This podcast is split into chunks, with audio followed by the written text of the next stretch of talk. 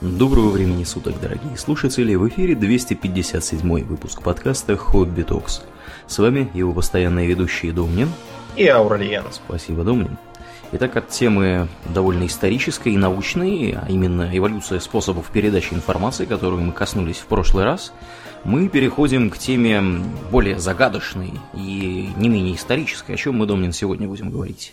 Мы поговорим про погибшие города, города-призраки тому подобные темы. Да, про призраков будем говорить. Ну, там, как правило, там города вполне, знаешь, можно их пощупать. Угу. Мы уже, потому что рассказывали про Припять, да. который является эталонным таким угу. э, городом-призраком, потому что вообще, как бы, города-призраки по планете не редкость. Их полно и в Европе, и в Азии, и в Африке, и в Америке есть. Угу. Вот. Э, в России тоже их вполне достаточно осталось. Особенно во всяких там э, отдаленных местах там. Бывшие зато какие-нибудь там, я не знаю, военные городки, да, какие-нибудь да. шахтерские городки и всякое такое. То, что, наверное, даже городом назвать трудно, то, что, наверное, называлось ну, поселком городского типа скорее, на просторах нашей родины. Ну да, да. А, почему вообще города-призраки получаются? Угу. Э, причины, как правило, экономические. То есть э, образовался город-бум. Вот, это такое американское словцо, там, когда ехали переселенцы на Запад, они могли там найти, допустим, золото или серебро, или там медь на худой конец. Могли, допустим, около какого-нибудь там источника воды установить там, трактир, и вокруг него постепенно вырастает поселок, потому что караваны заходят, напиваются воды, тратят деньги и так далее. А потом что-то случается с этим самым источником городского богатства. Либо там медь кончилась, либо вода кончилась, либо, как вариант, там построили железную дорогу, теперь эта вода никому не нужна. Угу. Стало, все едут мимо, так что город теряет э, источник существования. Все пакуют вещи и едут какой-нибудь соседний город. У нас э, на просторах бывшего Советского Союза это типично для так называемых моногородов. Угу. Вот, а также многих деревень. Да, моногорода, Правило... если кто-то вдруг не слышал, жил под камнем долгое время, это города, которые имеют одно единственное градообразующее предприятие, которое после распада Советского Союза испытывает трудности, или закрылось, или близко к закрытию, или кто-то его купил и собирается закрыть. Ну, в общем, что-нибудь такое. У нас таких городов, как оказалось, выше крыши. Конечно. Вот. И самое нашумевшее, это, помнишь, там в Карелии какой-то был э, такой вот городок, что-то вот у меня вылетело название его. Ну, если кто из наших слушателей, да, напомнит нам, было бы здорово. Вот, там, да, тоже чуть ли не Путину пришлось приезжать и, так сказать, решать вопросы, потому что там было предприятие, которое закрывалось вот, по классической, так сказать, этой схеме, вот, и куча народу осталась без работы. Ну, фактически, практически все население, которое было занято так или иначе э, на вот этом предприятии промышленном. Вот. Как же назывался? Забыл. Да. Ну ладно, да, продолжай, Домнин. Вариант следующий. Какой-нибудь катаклизм. Он может быть природным. Например, взорвался вулкан, город снесло, или что-нибудь в этом духе. Вот э, как пример можно привести Помпеи, знаменитые. Угу. Правда, помимо Помпеи там еще два города засыпало рядом. Но они почему-то не такие знаменитые. Или вот, например, меня всегда веселит, когда какой-нибудь очередной безграмотный фильм про пиратов Карибского моря Типа вот этой вот франшизы диснеевской. Угу. И там, значит, показывается Порт-Роял. Э, при том, что время действия постоянно почему-то там 18 век. Порт-Роял в конце 17 века приказал долго жить. А что с ним случилось? Что, угу. А он был расположен на так называемом Палисадосе. Это песчаная коса такая, которая очень удобную гавань образовывала, почему, собственно, mm-hmm. вот, на Ямайке там и жили. И во время землетрясения, остров вулканический, mm-hmm. во время землетрясения он с этой косы за две минуты сполз. Можно до сих пор, до сих пор там с, с этим самым с аквалангом поплавать, там можно какие-то руины там покосившиеся и ушедшие в песок тоже посмотреть. Его пару раз пытались восстанавливать, но каждый раз из этого ничего не выходило, потому что то опять землетрясение, то там все сгорело, то чего-то там еще. В общем, кончилось тем, что англичане плюнули и э, выстроили новую столицу Ямайки, Кингстон, которая находится на другой стороне гавани, на твердой земле. Угу. Так что, да, никакого порт-рояла в 18 веке уже быть не может. Может быть, вот только Кингстон.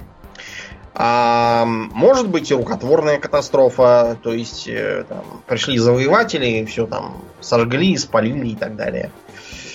Какие-нибудь. Вот э, Рязань, например. Рязань исчезла именно так. То, что сейчас называется Рязань, это город Переславль-Рязанский. Не имеющий никакого отношения к Рязани, а старая Рязань сих пор стоит пустое место. Это во время татаро-монгольского нашествия. Да, да. Все, все, все сожгли, всех убили, всех зарезали.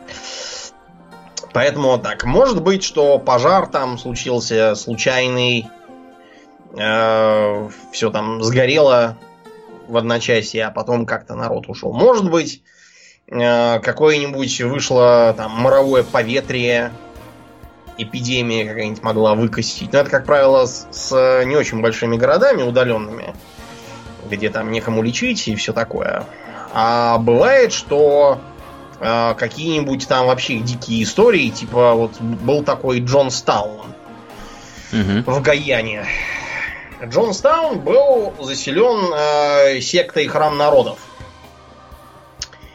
И, короче говоря, эта секта на почве помешательства своего вождя вся массово самоубилась. Добровольно. Отравившись, да, массово. Там были те, кто не хотел, видимо, сказать. Им помогли. Да, а почему в синяках так они пить не хотели? Доброжелатели нашлись. Да, вот поэтому получаются города призраки такие, которые либо просто вообще исчезают с лица земли, там видно там две какие-нибудь покосившиеся руины, и надо вести раскопки, чтобы там что-то раскопать. А может быть, из-за благоприятных условий там, ну и обычно из-за приложенных усилий каких-то. Как правило, города-призраки без надзора быстро разваливаются. Вот. А если есть надзор, то они могут быть законсервированы и превращены в музей. Угу. Например, вот э, есть такой городок Боди. Это, в где? Америке. А в где в Америке? Не знаешь? А, сейчас тебе скажу. Боди, Боди, Боди. Где же этот Боди? А, это Калифорния. Ого, Калифорния. ничего себе. Да, это был богатый такой городок времен Золотой лихорадки. Там очень, очень много добыли золота. Город был солидный, даже, в общем, имел репутацию второй столицы. Угу штата. Но, в общем, потом золото кончилось, все как-то постепенно разъехались кто куда, и все в основном уехали кто в Монтану, там, кто в Аризону. В общем, золото как-то того, все покончилось, и все разъехались. Сейчас там, э, в общем, такой приличный вид. То есть, если не знать, можно решить, что город еще живет. Только он как-то провалился во времени и выглядит городком там, из начала 20 века, там, конца 19 Правда, а периодически попадаются остовы старых машин, там, образца 30-х годов, каких-то там 40-х. Так что так, если посмотреть, то, знаешь, такое ощущение, что там какой-то Fallout там, после атомной войны. Да. Вот, из специфического внешнего вида и то, что там вокруг пустошь такая, да, выглядит очень по-фоллаутовски. Ну вот это серьезный такой музей, туда многие ездят. Он за счет этого и содержится. Неплохо себя чувствует. А, примерно таким же образом а, существует в Южной Африке. Есть такой а, реликт тоже. Это был город Бум, который жил за счет добычи алмазов. Назывался он Калманскоп или Калманскоп, я не очень понимаю, что это за язык. Какой-нибудь африканерский там, может, или, не знаю, зулузский какой-то. Вот. Сейчас это, правда, не в Южной Африке как таковой, это в Намибии. Он просто... Намибия раньше была до войны э, с этими самыми... С Анголой. Угу. Была частью Южной Африки, да, теперь это отдельно. Я думаю, это, знаешь, это, скорее всего, датский. Э, не датский, а это дач, который голландский. Голландский, ну, Кол- Колманскоп звучит, звучит как дач для меня. Да, ну ладно, да. Угу. Очень может быть, да. Ну вот там они жили на алмазах и хорошо жили. Дома до сих пор видно, что богатые. Особенно по африканским меркам были. Но потом А, алмазы открыли по соседству гораздо лучше. Все как-то потянулись туда. А Колманскоп этот остался, и вот его наполовину занесло песком, потому что там везде пустыня. Но вот алмазодобытчики открыли там музей. Вот, можно покупать билет и приезжать там организованной группой, причем там строго светлое время суток. Если там присутствует темное время, они автоматически считаются за мародеров mm-hmm. Преследуются по закону. Ничего себе. да. А может быть, э, что город буквально, так сказать, стоит, э, стоит на песке. В переносном смысле, то есть рискует каждую секунду развалиться. Так, например, э, случилось в Италии.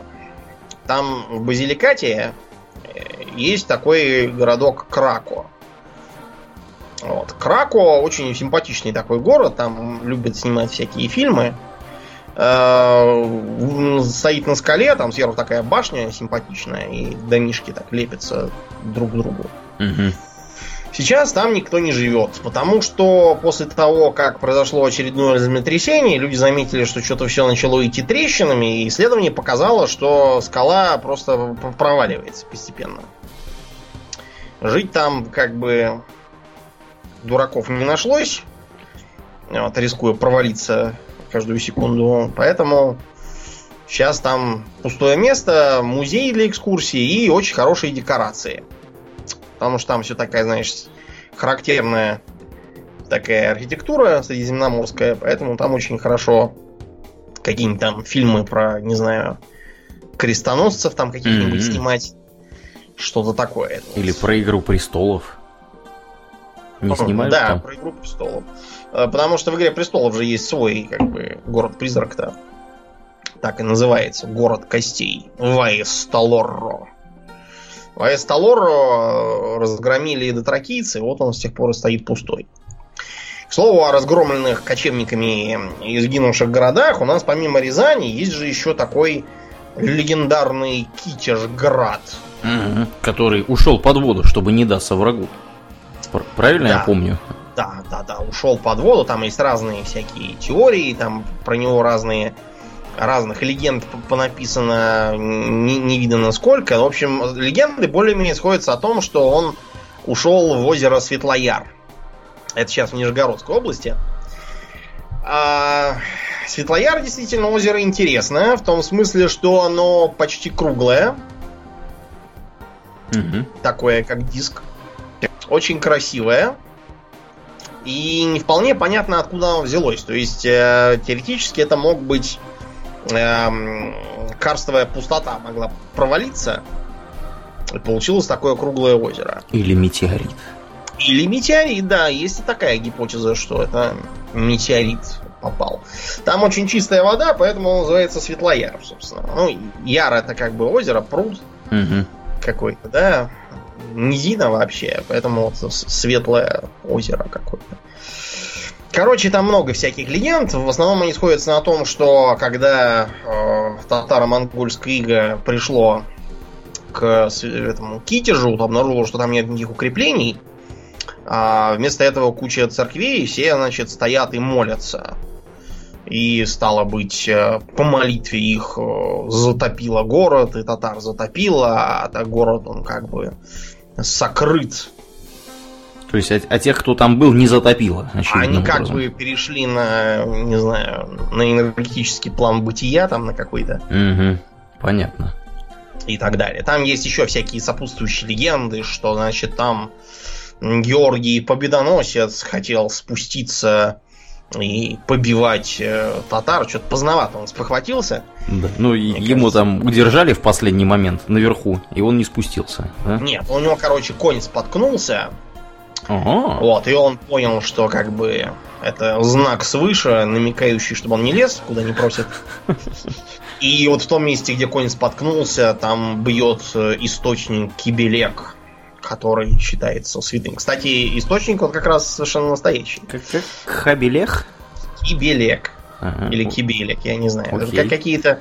Вообще, само слово китерж, китерж, оно какое-то явно, знаешь, э, мордвинское, да, какое-то финно-угорское. Ну, на самом деле, да, для этой части, э, в общем-то, России э, характерно достаточно Вообще, все, все обилие, что да, севернее и восточнее Москвы, включая саму Москву, Угу. это все, да, это все финно-угры. У нас здесь э, что не топоним, вот Балчук у нас есть такой, да.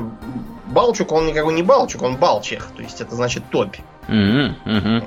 Это как раз там рядом Болотная площадь, там действительно была топь. Ну и всякое. Вообще сама Москва, это слово финно-угорское.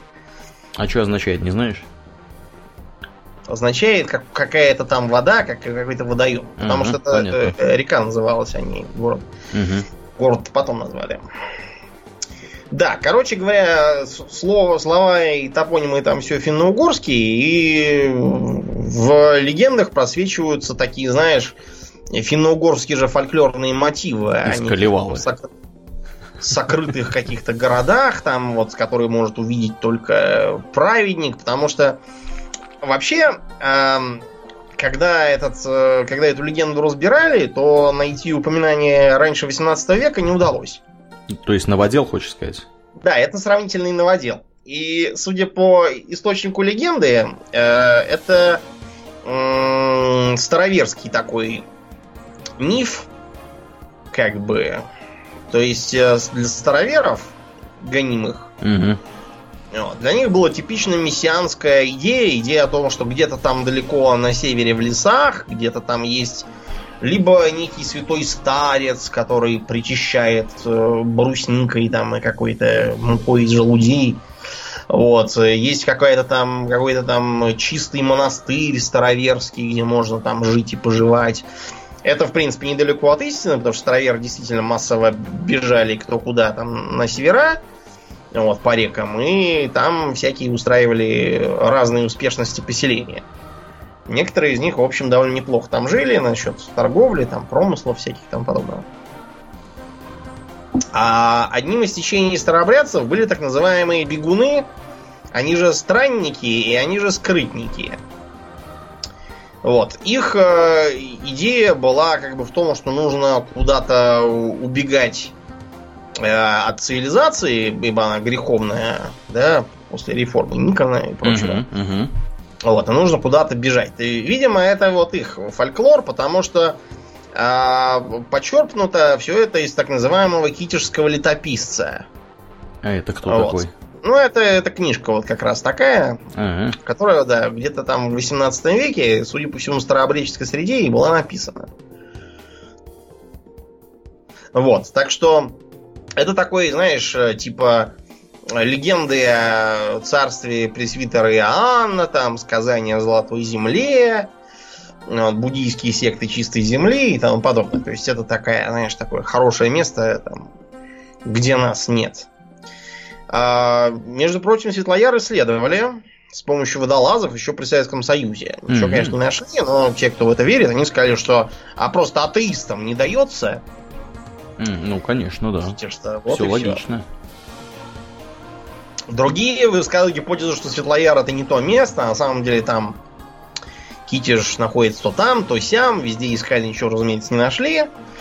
А вот в последней игре про Лару Крофт э, Китеж зачем-то засунули куда-то в Сибирь э, за какие-то горы, и оказалось, что это, оказывается, поселение византийцев, которые каким-то макаром доперлись с Ближнего Востока, где их гоняли за сектантство. А в Сибири, значит, на них действительно нападали татаро-монголы, чего они там позабыли, вопрос отдельный. Вот, и все там сгинули, а потом туда приехала, значит, в 60-е годы Красная Армия, которой уже в 60-е годы давно не было, Мгм. была советская, если что. И они обнаружили, значит, этих самых аборигенов, загнали их в ГУЛАГ и использовали, чтобы э, копать шахты и раскопать богатства всякие. Но, в общем, они восстали и всю эту Красную Армию поубили. После чего в Москве такие, эх, пропала куда-то целая армия в Сибири, ну и фиг с ними, давайте лучше выпьем водки. Чего, чего нам долго Да, печалиться? армии больше, армии меньше. Да. Полный, полный бред. Вот, я не знаю, кем надо быть, чтобы это придумать. Идиотом. Кем, да, понятно. идиот. Ну, в общем, да, барбата со злополуки, как говорится, такая барбата. Угу. А рядом с Светлояром, между прочим, есть часовня такая, знаешь, такая бревенчатая, такая трушная. Вот. Выглядит прям как будто из тех времен. Но де-факто это просто такая утопическая легенда. Никаких данных о том, что Китиш вообще был на этом свете нет. Это, скорее всего, просто э, отголоски легенд времен э, нашествия монголов.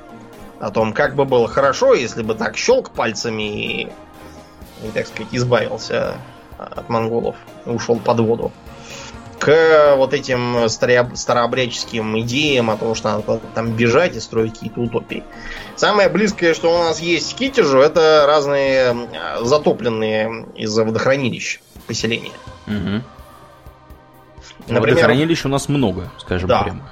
Полно. Например, вот есть в Вологодской области такое э, село Крохино. И от него осталось посреди водохранилища, значит, стоит такой как бы островок, это, видимо, был холм, на нем руины церкви. Как мне кажется, потому что я вижу вроде как это церковь. Угу. Колокольня у нас новое здание. Ну, в общем, вот что-то такое, да, получилось. Вот. В Крохино. Крохино, да. А был у нас и вполне настоящий город, и, кстати, в Сибири, Вместо того, чтобы глупости говорить про Китиш, вот Лара Крофт могла бы взять этот реальный город. Был такой эм, населенный пункт, назывался Мангазея. Мангазея? Да, Мангазея, это вот в Сибири была, там река такая, Мангазейка. Вот, с э, мангазеями просто да, звали местных немцев там каких-то, или кто они там были, каких-то, в общем, родственников, то ли ненцев, то ли янцев, угу. каких-то из народов самодийской группы, ну, которых самоедами называют. Вот он рядом с устьем Оби находится, очень удобно, ну, находился. Очень удобно, потому что Оби это что? А что это? Ну как, это же ключ к Западной Сибири. Ага, окей. Притокам можно перемещаться по речке без проблем по всей Западной Сибири. К речкам же жмутся всевозможные там местные племена. С ним можно собирать ясак шкурками, торговать с ними и так далее. В общем, это был ключ такой. Это еще раз какой период временной? 16-17 века. Угу, угу. В общем, еще у Бориса Годунова был указ, что туда куда-то отправляли людей, чтобы там создать опорный пункт. Вот, направляли к казаков, там построили к острог, потом еще там несколько других укреплений поменьше. И, в общем, туда даже туда стали плавать поморы. Вот, возить туда и оттуда всякие припасы, хорошо на этом зарабатывать. И в 17 веке Мангазея закрылась. То есть она не сама себе закрылась, просто когда кончилась смута, было запрещено плавание морским путем туда, в эту Мангазею. Причем под страхом смерти. И Мангазея пришла в упадок, оттуда люди ушли, потом там все сгорело, все занесло, и некоторое время даже считалось, что Мангазея это вообще миф. Такой же, как и про этот самый, про Китиш. Или про Трою, если вам угодно. Угу. Интересно. С чем это было связано? Не с тем, что там какие-то дураки в Москве сидели и еще какие-то странные указы давали. А дело просто в том, что морской путь без наличия флота, который у нас до Петра Первого не появится, был нереально контролировать. Э, и туда уже начали проникать англичане и голландцы. Ездили до этой Мангазии, составляли, кстати, всякие э, описания, которым мы, мы сейчас можем пользоваться, чтобы судить о том, что там было. И были даже планы у британских купцов о том, что надо колонизировать север Сибири, поскольку у них-то флот был ого мы очень легко могли Сибирь потерять. Так что вот было решено, что пора это все прекращать, и как неудобен этот путь, но пользоваться придется сухопутным, которым всякие англичане и голландцы пользоваться не могут. Вот Мангазия исчезла из-за того, что пропал смысл существования, Это был как бы моногород в тогдашнем понимании. Некоторое время название жило, и э, та Мангазия считалась за старую Мангазию, а вот была построена новая Мангазия, которая потом стала Туруханском. В той округе, между прочим, сидел в ссылке товарищ Сталин в царской России. И туда же он просил себя отправить вместо того, чтобы назначать его генсеком. Это он так шутил, как бы. Шутник какой был, товарищ Сталин. Ну, он действительно был шутник. Все же, я думаю, помнят все эти там про то, что товарищ Сталин говорят, что Рокоссовский завел себе любовницу, знаменитую артистку Серову. Что будем делать? Что будем делать? Завидовать? Да. Не, это, это кстати, чистая правда. Так Реальная история, основана на реальных событиях. Да, основана на реальных событиях. Да, это одно из того. Был у нас и другой городок, но не близко, он был в Восточной Сибири, он ближе на самом деле к Чукотке, чем к Ангазе. Назывался Зашиверск. Угу. А Шивера это такой порог, характерный для Восточной Сибири, речной имеется в виду порог, а не, не в доме, который порог. Вот, и был, был этот зашиверс на Индигирке. Почему так назывался? Потому что он за порогами. То есть это было как бы местный вариант Запорожья. Такого.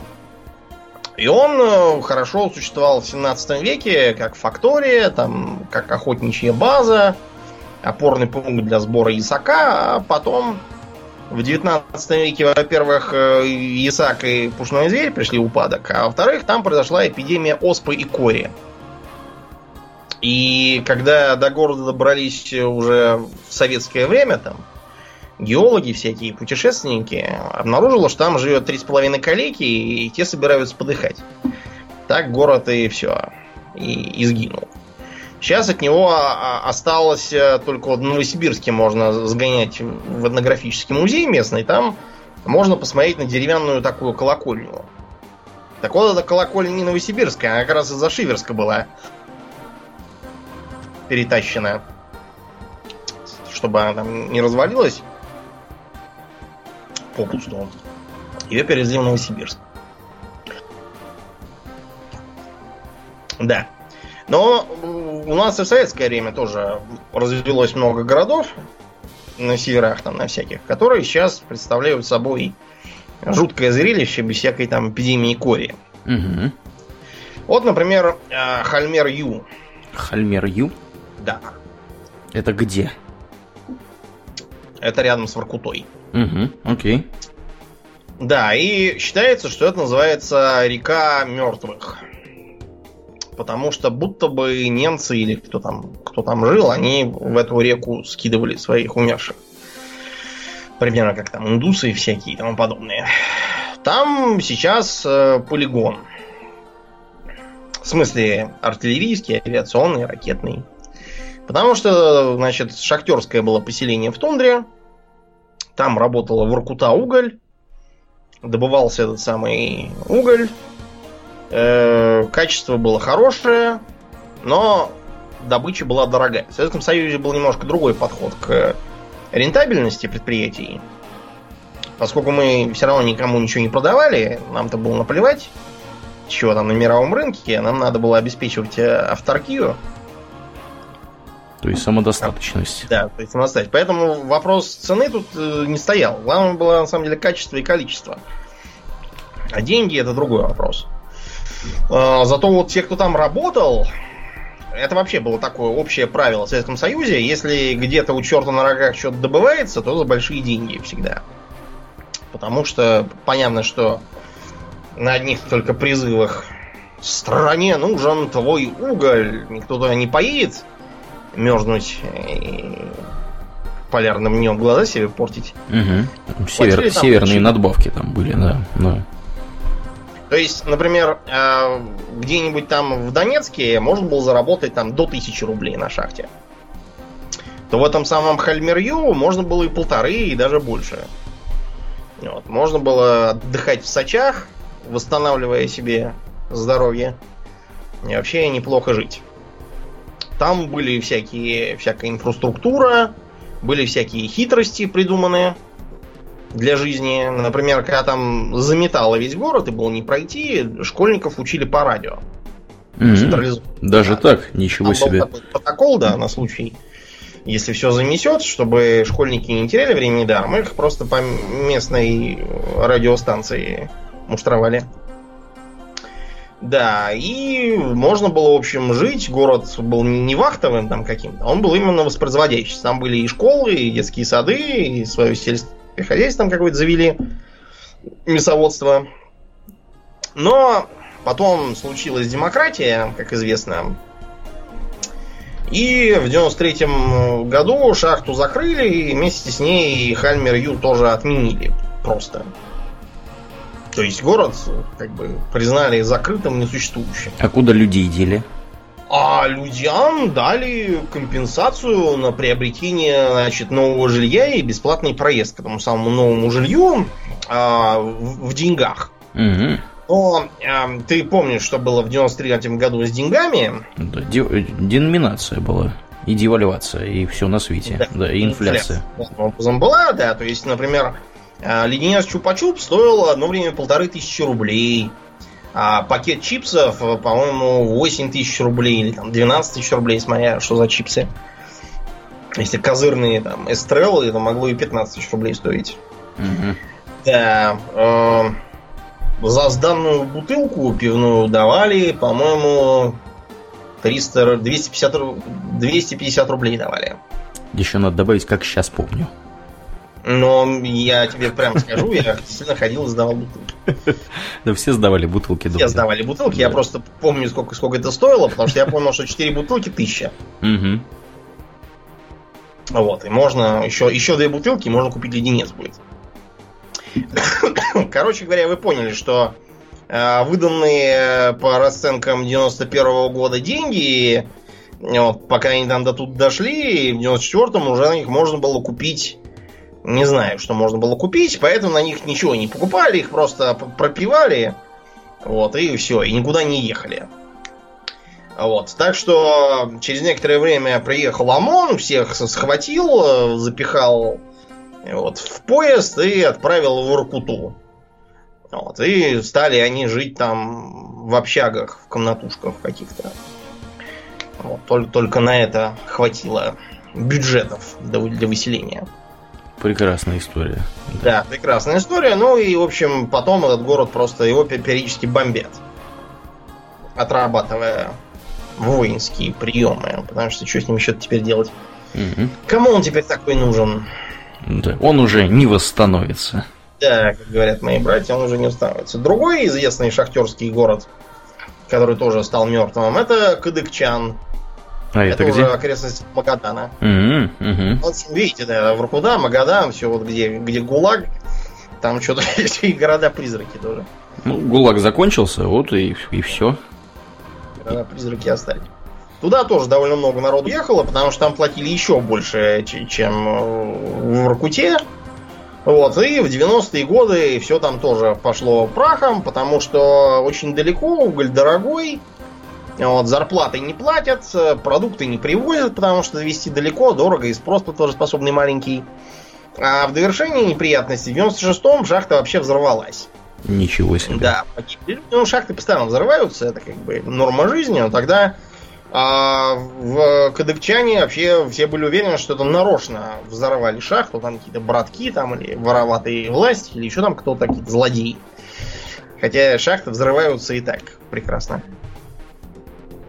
Ну и, в общем, после этого ее окончательно закрыли.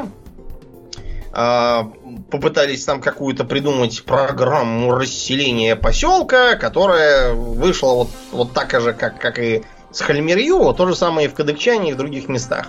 Да. Хотели как Сейчас, лучше, вышло как всегда. Да, вышло как обычно. Сейчас, в общем, там можно видеть надписи, полустершиеся мелом на дверях, в стиле «не вылезай, убью». Ну, потому что те, кто уходил, они думали, что они вернутся. Вот, вот скоро наладится. Угу. И они вернутся. Разумеется, они не вернутся. Не наладилось. И. Мрачно глядит разбитая голова Ленина кто-то, говорят, из местных, видимо, опозлившись, что что-то строили, строили коммунизм, да и надорвались, говорят, что расстрелял эту самую голову Ленина из ружья. Угу. Другая голова Ленина, самая северная на этой планете, стоит в городе призраки Пирамида. Это вот. Шпицберген, если Это кто Шпицберген, не да. в курсе. Угу. Это Шпицберген. Шпицберген уникальное место. Э, в том смысле, что он как бы считается норвежским, но реально он общий. Там Боль... помимо наших и норвежцев еще как бы кого только нету. Там, более того, могут э, находиться э, до, по-моему, 50 с копейками э, стран представители, которые подписали в свое время договор э, о том, как будет совместно использоваться этот самый Шпицберген. И это одно из немногих мест на планете, куда можно попасть без визы. Вот, э, насколько, опять же, мне известно. Да, ну это, в общем, примерно как Антарктида, только в Антарктиде делать нечего. Угу совсем, кроме как если вы там ученый какой-то, полярник, а на Шпицбергене можно рыбу вот половить, например. Да, я знаю кучу народу, которые туда ездят. Говорят, там очень дорого. Вот, ну, понятно. Что ж ты хочешь, конечно. Потому дорого. что там, да, ничего не растет, туда еду привозят, алкоголь привозят, все привозят. И да, там как бы российский поселок там занимается добычей угля, я так понимаю. Грумант, да, у нас у нас там есть такой, он такой более или менее существующий, хотя уголь там, знаешь, там на самом деле ни хрена не делается, я так понял, потому что опять же дорого, все какие-то ведутся изыскания, как бы это все подешевле выкопать. Угу. Вот, но пока нифига. А на пирамиде все, там вообще заглохло. В 98 году последнюю вагонетку вывезли. И все. Да, она называется пирамидой, потому что там такая гора очень красивая, похожая на пирамиду. И, собственно, вот э, с горы эти вагонетки съезжали.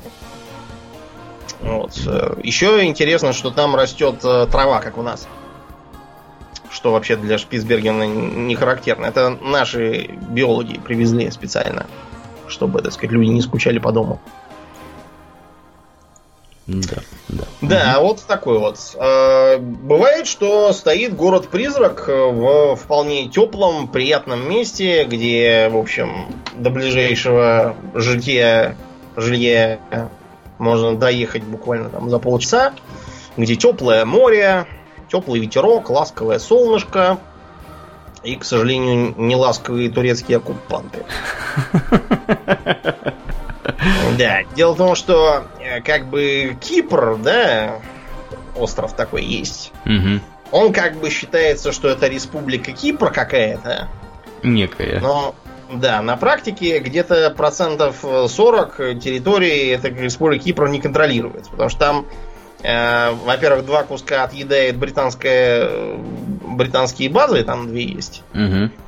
О, две удобные гавани отъедают. И северный Кипр, вот где этот самый рог длинный, вот, и город Фомагуста, это так называемая Турецкая республика Северного Кипра. Вот. С точки зрения мирового сообщества никакой турецкой республики Северного Кипра нету. И с точки зрения реальности ее тоже нету. Там просто турецкая армия и больше ничего. И этнические турки сидят. Такая неприятность вышла из-за того, что э, на Кипре после, так сказать, после военный период, когда британская оккупация кончилась, там командовал архиепископ э, Макарий. Он же президент Макарий. Угу такой, такая интересная была фигура, совмещавшая сразу две должности. Но э, из-за того, что местных греков во многом, а, а, так сказать, одолевал иридентизм и стремление воссоединиться с материковой Грецией. Все это, разумеется, было не просто так, а как бы под лозунгом того, что вообще, так сказать, все земли, где были греческие колонии, вот в Турции полно руин, там как раз были греческие колонии, все должны вернуться обратно в Элладу, будет нам Великая Греция, турок на ножи и так далее. Короче говоря, Макария свергли вот такие вот товарищи, которых поддерживали греческие военные правители, черные полковники так называемые. Турки этим моментально воспользовались для того, чтобы вторгнуться и с ценой там довольно серьезных для такой маленькой операции потерь. Там вообще было много как бы смешного и грустного, потому что грекам каким-то образом удалось а, устроить битву между турецкими ВМФ и турецкими же ВВС. Неплохо. Как, как они это сделали, я до сих пор не очень понимаю. Каким-то образом их, видимо, провели, так что они случайно стали биться друг с другом. Неплохо. Короче, да, там сейчас миротворцы ООН как бы... Делят, Разнимают э, ВВС и ВМФ? Ну, разделяют, разнимают греков и, и турок. турок. В основном всех греков, которые жили на севере, всех пинком под зад выгнали. Вот, турок на юге тоже. Кого-то выгнали, кто-то решил не дожидаться, пока его зарежут, сам уехал на север. В общем, все разбрелись по своим углам, и город Фомагуста, он находится прямо вот на границе. А оттуда можно доехать в Никосию, то есть столицу греческого Кипра. Угу. Прямо на машине, по, по, по прямой дорожке. И в этом самом э, Фомагусте есть квартал Вороша, который турки называют, правда, Марас или Мараш, я не очень понимаю. Ну, турецкий манер, короче, называют. Это, вообще-то говорят, а, главный был туристический центр. То есть сейчас там всякие лимассолы, ларнаки и прочее, это уже потом появилось. А тогда как раз Вороша была основной меккой для туристов. Там очень хорошие пляжи были. Вот, всяких там отелей высотных полным-полно. Очень был красивый такой квартал переживал бум, отели там строились и строились, при этом, кстати говоря, последний, по-моему, отель сдали а, за три дня до того, как, как турки вторглись и все оккупировали. Да, вот это вот досада.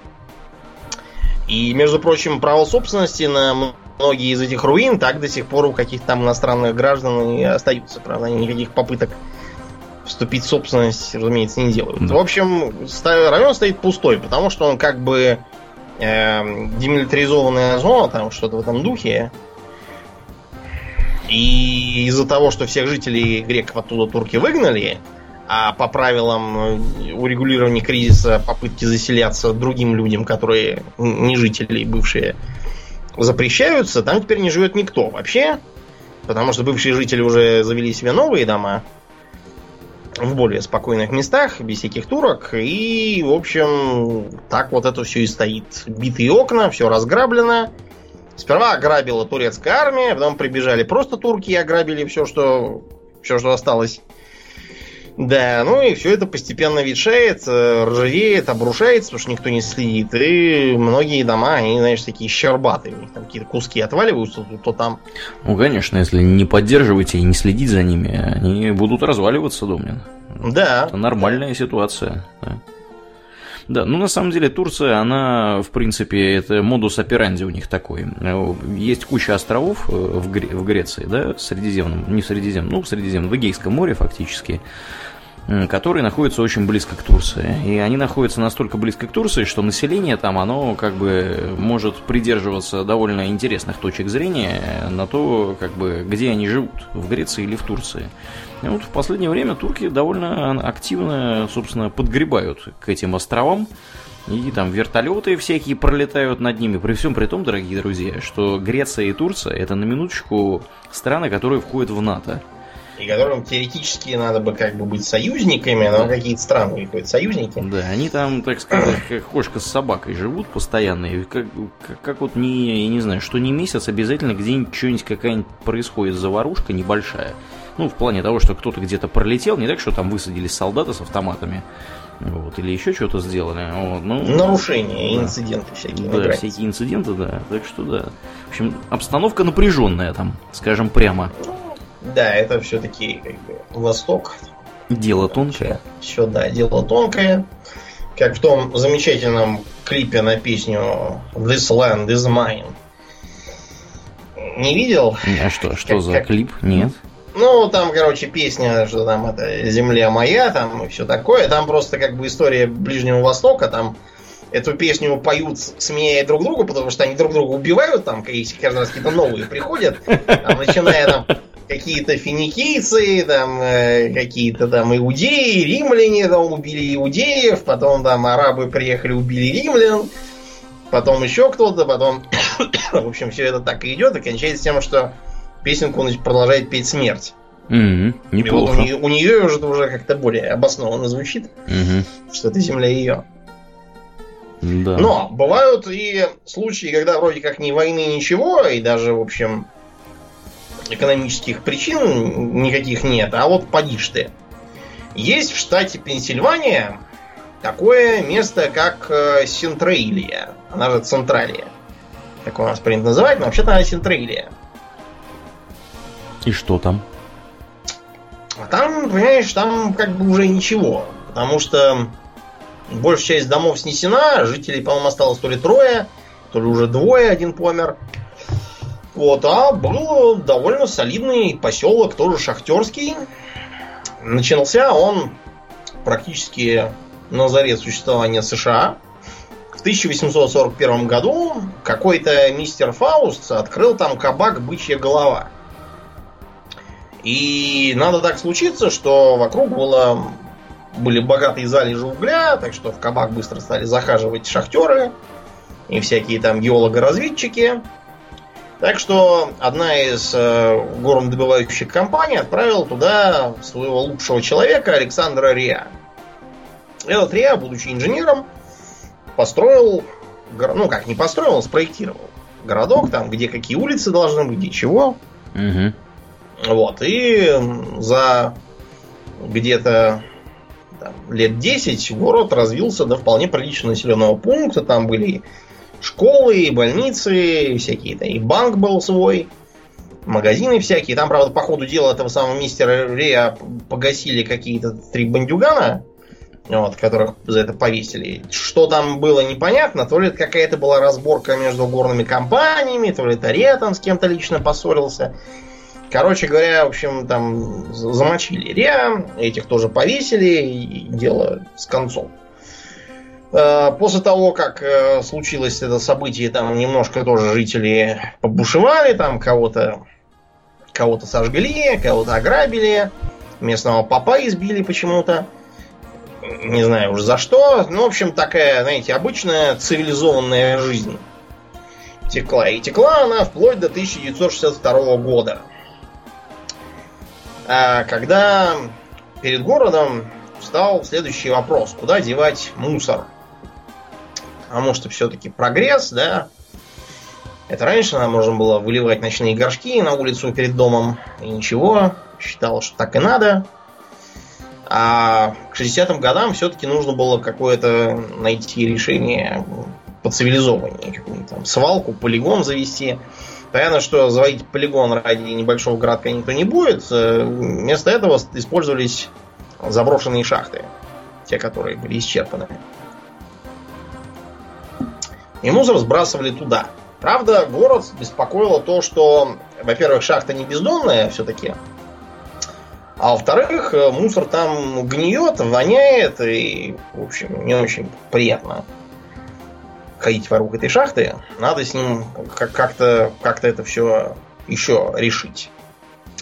И для решения этой проблемы почему-то городским советом были э, назначили пятеро местных пожарных.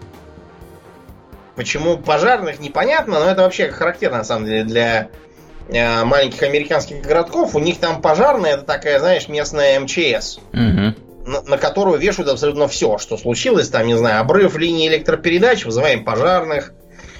Там потоп, вызываем пожарных. Вторжение инопланетян, вызываем пожарных. Пожарных, да. Там как бы больше некого вызывать, поэтому, поэтому так. Короче говоря, пожарные были наверное, не очень хорошими профессионалами, э, потому что их э, идеей борьбы с мусором, лежащим в угольной шахте, было его поджечь. Что может пойти не так, когда вы Я жжете вообще, мусор да, в угольной шахте? Удивлен, что централе это достояло до 62 -го года при таких пожарных, а не сгорело дотла еще задолго до. С такими-то пожарными, знаете. Пожарные, как в том анекдоте. Это пожарные, пожарьте мне мясо. Мы не жарим, мы тушим. Ну да, потушите. Да уж, да. Пожарные, к сожалению, э, в США э, достаточно децентрализованный, поэтому во многих местах пожарным может быть кто угодно. Там это, знаешь, какие-то типа народных дружинников считается. Угу. Вот, которые не имеют, на самом деле, специальной подготовки. И, в общем, просто какие-то мужики, которые по тревоге там хватают блестящую каску, топор, рукавицы и бегут. И ведро. Угу. И ведро, да. Больше ничего у них нету. Так вот, эти пожарные, видимо, не знали, что Эм, шахта называется исчерпанной не так, а там все выгребли. Это не видеоигра. Шахта считается исчерпанной тогда, когда доставать э, оттуда уголь стоит дороже, чем продать этот самый уголь потом кому-то. Угу. Если вдруг цены подскочат, то шахту надо будет расконсервировать, и уголь опять будут доставать. Э, все рассказы про то, что там истощились э, месторождения, ничего не истощились. Если завтра будет апокалипсис какой-нибудь, то очень может быть, что все эти истощенные сразу оживут за счет поднятия цен там или еще чего-нибудь такого. Короче говоря, начался подземный пожар. То есть поначалу он как бы был незаметный, он же подземный, но постепенно начались всякие мелкие неприятности. Во-первых, в городе стало сильно вонять. То есть, если раньше там жаловались на вонь от мусора, то теперь стали жаловаться на более конкретную вонь. Воняет гарью везде. Горящим мусором. Да. Так что через некоторое время народ стал задумываться о том, что что-то не то, а три семьи даже взяли и уехали. Сказали, что все, хватит, провоняли мы уже здесь гарью до конца жизни, уезжаем. Угу какие-нибудь более чистые места. Потом начались неприятности всякие с э, дорогами. Там начали появляться какие-то ямы, которых вчера не было. Ну, что неудивительно, потому что когда у вас горит, э, ну, в данном Ногами. случае, уголь вот, под землей, или, я не знаю, торфяник горит у вас, там, да, может что-нибудь и провалиться. Ну, внутрь. Когда угу. догорает. Угу, да, так что да. Э, кончилось все тем, что провалился мальчик, который себе играл спокойно во дворе, Никого и внезапно провалился, да, и повис там, уцепившись за какой-то корешок. Его еле успели вытащить. Ничего себе. Потому что яма, как потом показал промер, была глубиной в полсотни метров. И костей бы этот мальчик не собрал никак. Если он туда провалился, это его бы и, не, прямо... и не нашли бы его, я думаю. И хранить бы не понадобилось, да, уже все похоронился самостоятельно. Ну, из ямы там, разумеется, внизу полыхает, валит дым, картина полного ада. Угу. И э, обеспокоившийся владелец местной заправки полез проверять температуру своих э, бензохранилищ. Они же под землей, чтобы место не занимали. И обнаружил, что там скоро у него все закипит, потому что температура 80 градусов по Цельсию. Ничего себе. Да, он э, вообще не посидел, узнав, что он сидит, оказывается, на бензине, который того, гляди, полыхнет. Да, на бомбе. Всем, да. всем, наверное, заправлялся бесплатно, да?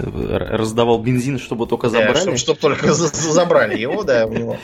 Короче, правительство штата решило, что все, хватит. Централию постановили яку не бывший считать. А жителей расселили в разные другие места. А дорогу провели так, чтобы она проходила мимо централи, чтобы никто не приперся. Вот, и понаставили везде знаков, где написано э, предупреждение, опасность, э, пожар в подземной шахте. Э, прогулки или поездки по этой округе могут привести к серьезной травме или даже смерти. Вот. Это, правда, не останавливает, разумеется, туристов, потому что город Централия выглядит как натуральный Silent Hill. пустые такие, знаешь, улицы, причем по ним видно, что раньше стояли дома, но они все снесены, а там осталось буквально 2-3 каких-то стоящих в разнобой. Они как вот как пеньки такие угу. на просеке стоят. А дороги все таки знаешь, такие потрескавшиеся, и, и там из-под земли валит дым. Кстати, довольно ядовитый, дышать как бы не полезно. Надо думать. Угу. Да, кое-где висят там всякие рудименты былой жизни, всякие там знаки, стоит церковь, Церковь выглядит вот натурально, как в Silent Hill. Как в фильме, по крайней мере, в первом. Вот точно такая, что же стоит на пустом месте, такая мрачная вся, кругом там как, какой-то дым, ничего не видно. Туман. Вот. И живет там, по-моему, три человека. Один считается до сих пор градоначальником, хотя города формально уже нет. Да и реально тоже. А другой, типа, местный историк. Что делает третий, непонятно. По-моему, он как раз и помер. Вот, да, и... Работает покойником. Третий. Работает, да. А там, нет, там на кладбище, по-моему, то ли 80 человек. То ли, короче, кладбище там это самое населенное место во всем городе, и там всегда полно народу. Ну, больше, больше там никого нет, зато приезжают туристы. Туристы там уже успели понарисовать огромное количество разных надписей. Угу. Вот. Э, да, поскольку дома в основном снесены, они рисуют на асфальте. Вот, находят там места, оставляют всякие там мягкие игрушки, Вот, э, цветы какие-то там, букеты, делают всякие памятные каирные из камней. Получается что-то вот э, такое. Прекрасно. И считается, что именно, ну как, не считается, а публично объявляется, что именно Централией вдохновлялись э, японцы, когда э, свой этот Silent Hill выдумывали. Это при том, что, между прочим, в Японии тоже есть свой город-призрак. Ну, Называется да. Хасима. Но он как бы не то чтобы город, он скорее такой, как бы островок-призрак. Островок размером примерно с Алькатрас. И тоже моногород в Восточно-Китайском море, 15 километров от Нагасаки. Вот, и там раньше добывался уголь. А, добывался он до 70-х годов, причем, кстати, принадлежало Митсубиси. Не кому-то там. А, до того, как его закрыли, на Хасиме жило 5000 человек на квадратный километр. Ну, потому что он сам был как бы квадратный километр? Ну, на самом деле меньше. Он, он, он сильно меньше, чем квадратный километр. Это просто километр в э, окружности, э, если по, по берегу идти. Сам он где-то 5%, э, 5% от квадратного километра занимает на самом деле. Uh-huh. Так что там была одна из самых высоких плотностей населения на планете. Uh-huh. Так. Там было 30 домов, школа, больница, свое кладбище, кстати, чтобы покойников далеко не таскать. И все это кончилось в 1974 году, когда там из-за очередного энергетического кризиса уголь стал нерентабельным, и э, остров не просто закрыли, объявили запретной зоной. И любой, кто туда сунется, тот будет депортирован из Японии. А почему так сурово?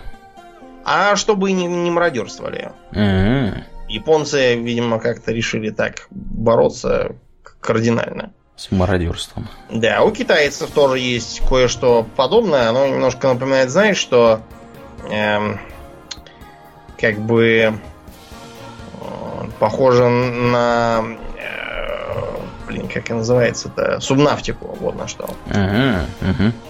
Короче говоря, это на Тайване в 70-е годы решили построить курорт. Назвался, назвать его Санчи. Санчи это должен был быть просто передовым местом отдыха, поэтому там все строилось в таком стиле фантастики 70-х годов. Такие как бы дома из таких модулей круглых с панорамными окнами вот, э, похожие вот на такие, знаешь, футуристические города, похожи на подземную базу, подводную базу в субнавтике. Вот. Угу. На вид такое, на подводный город такой похоже. А, к сожалению, оказалось, что такая странная архитектура, доселе неслыханная и неопробованная, она очень травмоопасная. И поскольку строили их э, в спешке, в торопях, там довольно много было несчастных случаев. Это было первым, что подкашивало планы по строительству курорта. Потом в 80-х годах э, в Восточной Азии случился кредитный кризис. Ну и, в общем, э, все это заглохло, ее даже пытались демонтировать, но оказалось, что демонтаж тоже травмоопасный. Вот, так что было решено, что там плохой фэншуй, то и все, этот самый Санчи так до сих пор и стоит. Плохой фэншуй, неплохо, да. Да, так что, в общем, тут туда периодически кто-то ходит, чтобы там посмотреть. Но это в основном туристы. А местные считают, что плохой фэншуй, нечистое место и так далее. К сожалению, примерно такая же судьба грозит э, одному из э, самых знаковых американских городов.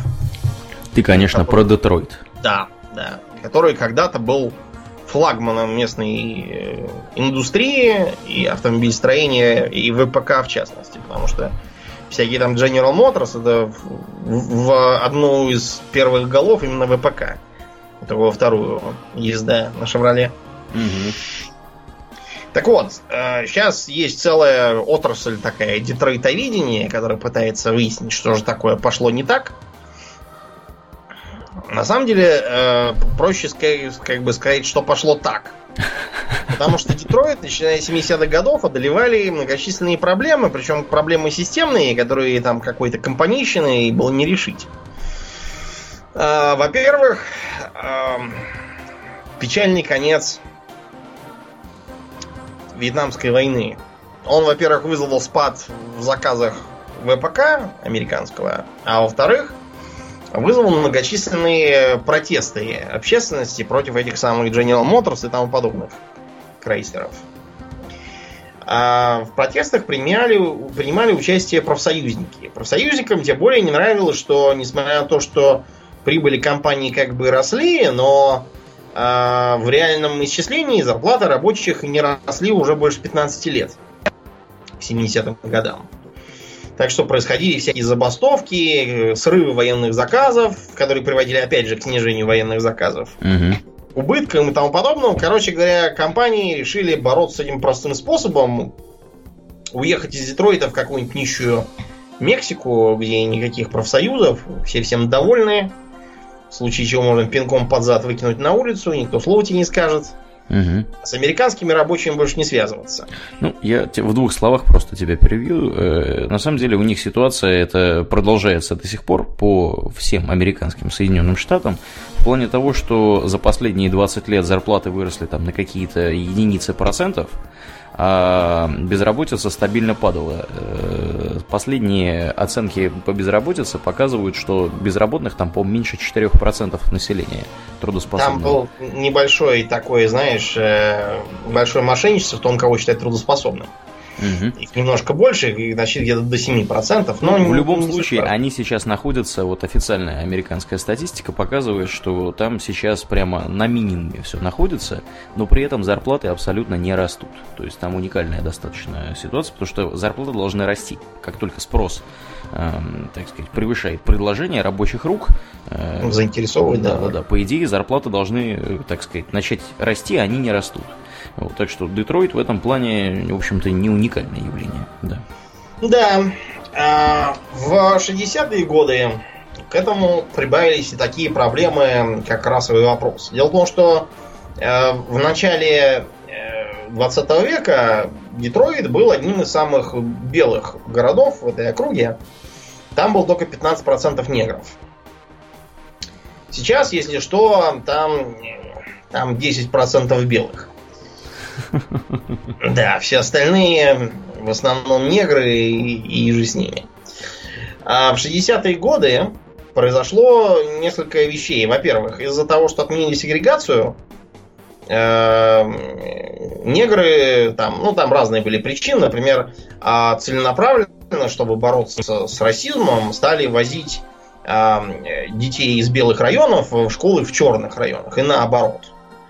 Вот. Дети из белых районов и их родители просто взяли и собрали чемодан и уехали. В пригороды, где департамент образования городской не имел влияния, и ходили в школы там с белыми. Таким образом, получилось, что все, кто имел какие-то доходы, все из города самого уехали и стали жить в пригородах, вот этих вот белых богатых пригородах сравнительно. Угу где негров нет. И э, что важно, эти самые пригороды считаются отдельными населенными пунктами со своими властями, и Детройт не мог расти, поглощая их. Это вам не Москва. Хотя у нас тоже, вот я, например, был недавно в Дзержинское, угу. и я, например, не могу понять, почему Дзержинск это отдельный город. Потому что он как бы вот МКАД, вот слева Капотни, вот справа Дзержинский непонятно, почему то Москва, а вот не Москва. Ну, я тебе скажу по секрету, Стокгольм это тоже как бы не совсем Стокгольм, то, что называется Стокгольмом, вот на самом деле еще и Сольно, и Худинги какой-нибудь, там, и Ханинги, и черти знает э, что, что считается как бы независимыми городами. Более того, даже я живу фактически не в Стокгольме, я живу в Хагештене что считалось до недавних пор отдельным населенным пунктом, а теперь просто входит в состав э, Большого Стокгольма. Ну, так что это такой процесс, когда города начинают расползаться, естественно, они пригороды поглощают. Для меня удивительной историей является то, что в Детройте все работает не совсем таким образом. В Детройте, да, там вышло не так, там все эти пригороды, они как бы окружали его плотным кольцом и не давали ему расти. Угу. Вот. И таким образом бюджет у них разный, и все разное, поэтому выходило так. Дальше. В 67 году произошел расовый бунт. Он был не совсем расовый в том смысле, что начался с того, что какую-то пивнушку хотели закрыть. Ничего себе. Ну вот, начались волнения, там негры обрадовались и устроили пальбу по всему городу. Короче говоря, там приходилось вызывать не только национальную гвардию, но даже и, и воздушный десант, и еще там кого-то. Чего только там не вызвали. В общем, это был самый крупный, вот вплоть до 92 года, когда в Лос-Анджелесе были массовые беспорядки. Короче, это тоже не прибавило ничего, потому что вот как в Нью-Йорке после блокаута, когда да, и, и окрестные негры сразу побежали грабить, и поэтому, когда блокаут кончился, все просто уехали подальше от негров, чтобы рядом с ними не жить. Чтобы они не могли добежать до них, да. Да, из-за этого получилась такая, знаешь, мертвая зона, где там ни магазинов, ничего. Ну вот, вокруг негритянских районов, всяких Гарлемов и тому подобного. А к 80-му году белое население впервые перестало быть большинством. Их стало чуть больше трети. А вот. Это было так называемое бегство белых, да, когда уезжают э, откуда-то белые в другие места, на их место приезжают черные, что вызывает э, еще больше желания у других белых уехать. И в итоге они все поуехали, остались одни черные. Ну, это классический пример того, как растут всякие э, вот такие вот гетто. Да. Да, получили, получилось натуральное гетто, поскольку э, приехавшие негры налогов-то никаких не платили, в отличие от тех, кто уехал. Потому что они не работали, наверное. Да, ну, ну как, не работали? Они работали, например. Э, были такие э, Насти Флинс, потом переименованные в NF Bangers, Black Killers, Young Boys Incorporated, Pony Down, Best Friends, Black Mafia Family и Chambers Brothers. Вот. Прекрасная организация. Так что все прекрасно работали, видишь? Работы велись в поте лица. То есть э, сперва, когда в 70-е они э, везли героин э, из Юго-Восточной Азии, его переправляли. Потом в 80-е перешли на крэк. Угу. Да, и в городе сразу э, подскочили, значит, вот на 100 тысяч населения в 91-м было 2700 а, насильственных преступлений, наверное, тысяч, наверное, шесть каких-нибудь краж и угонов, которые не насильственные. Прекрасно. А ФБР писал, что это наиболее опасный город Америки. Иностранные державы писали своим туристам, ни в коем случае не ездите в Детройт, если вы в Америке попали. Вот. А, из-за того, что там в, в э, так сказать, была такая спираль падения порядка, Угу. В Детройте была просто традиция на Хэллоуин э, хулиганить. Э, ну, как хулиганить, там, допустим, намазать кому-нибудь, э, не знаю, мылом стекла в доме. Ну, ну да. вот все эти ходят, побираются за конфетами. Кто не дает конфет, тем мылом стекла мажет. Угу. А проблема в том, что поскольку в городе теперь жили всякие и Black Mafia Family, вот, им стало скучно намыливать, поэтому они просто стали поджигать прямо целыми улицами дома. Чего мелочиться? Да, Хэллоуин, да, все, все просто. Ну, то есть как, они начинали с того, что поджигали пустые дома, но там а, иногда оказалось, что они не такие уж пустые, там какие-то бомжи живут, другие там поджигали вообще всякие дома. Короче, да, там такой начался размах, что а в городе, по-моему, до сих пор каждый год на Хэллоуин мобилизуются народные дружины и ходят по улицам, угу. чтобы не давать ничего поджигать. Прекрасно. Да. А, при всем при том, э, в городе а, огромная безработица. Каждый четвертый житель безработен официально, а это значит, что реально безработный, наверное, каждый второй. Просто этого второго еще попробуй найди и опроси. Угу. Э, дома стоят пустые, совершенно там разрушенные, в них живут бомжи, бандиты, всякие притоны и гетто. А городские власти пытаются сделать э, как бы такое ужимание города, чтобы тех, э, кто еще в нем остался приличный, тех сконцентрировать. А все, все остальное пустое просто снести. Это связано с тем, что городские службы, типа там вывоза мусора, скорой помощи и тому подобное, все это очень неэффективно из-за того, что э, на каждой улице там живет 3,5 калики, э, и ехать приходится на другой конец города, потому что город и по численности населения шапкой накроешь. Вот. И предполагается их как-то всех собрать в одном месте, чтобы далеко не ездить и меньше тратить денег. город безнадежно в долгах. Туда вроде как назначили уже антикризисного управляющего. Сам город не имеет права ни одного цента потратить без этого управляющего. Э, кредит Детройту никто не дает. Потому что раньше он кредитовался у профсоюзов, а профсоюзы-то все уже кончились. Кончились профсоюзы, да. Да, с 2013 года Детройт э, объявлен банкротом. Вот, и конца края этому не видно, и никаких перспектив для Детройта не просматривается, абсолютно. Вот, есть риск, что он просто все, как вот все эти упомянутые города-призраки, станет совершенно пустым, там, с населенным гетто, его просто закроют и забудут про него когда-нибудь. Да, да, вот такая вот невеселая история. Помнишь, была, была трилогия фильмов про Робокопа? Угу. Там как раз дело было в Детройте, и там, в общем, показывалось, что вот в 90-е годы придет злобная компания UCP и решит снести вот этот весь Детройт и построить там богатые какие-то э, богатые дома, и они купили Э, поли полицейское управление и робокопа, чтобы там всех терроризировать. Ну, в общем, знаете, лучше бы действительно пришла OCP и купила робокопа. да. да. И купила робокопа. Потому что что-то, по-моему, лучше ужасный конец, чем это бесконечный ужас. Да, без робокопа не справляются там явно сейчас. Да, не выходит ничего без робокопа в Детройте. Да. Вот так такие вот пироги. Ну что, и на этой пессимистической да. ноте будем переходить после шоу плавно мы. Да. Мы, как обычно, благодарим всех наших подписчиков у Дона Патреона. Это на этой неделе мы особенно благодарны комраду по имени Мунтелло, Виталию Дому и Евгению Шлопакову. Спасибо вам, ребята, за вашу посильную помощь.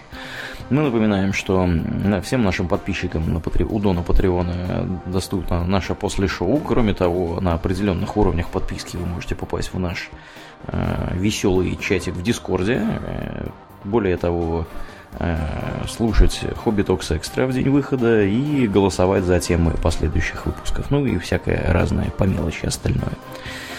Кроме того, если вы вдруг нас слушаете в iTunes, пожалуйста, не поленитесь, оставь, поставьте нам оценку. Это здорово помогает подкасту попасть в подкастоприемники к другим людям. Ну и, соответственно, тешит наше самолюбие, естественно. А, и мы, как обычно, всех приглашаем вновь присоединившихся к нашей тусовке э, зайти к нам в нашу группу ВКонтакте hobbytalks слэш hobbytalks слэш vk.com слэш hobbytalks у нас там тоже весело, у нас там интересно, всякие объявления, дискуссии и прочие такие вещи. А на этом у нас все. Будем закругляться. Я напоминаю, что вы слушали 257 выпуск подкаста Хобби Докс, а с вами были его постоянные ведущие Домнин и Ауралиен. Спасибо, Домнин. Всего хорошего, друзья. Пока.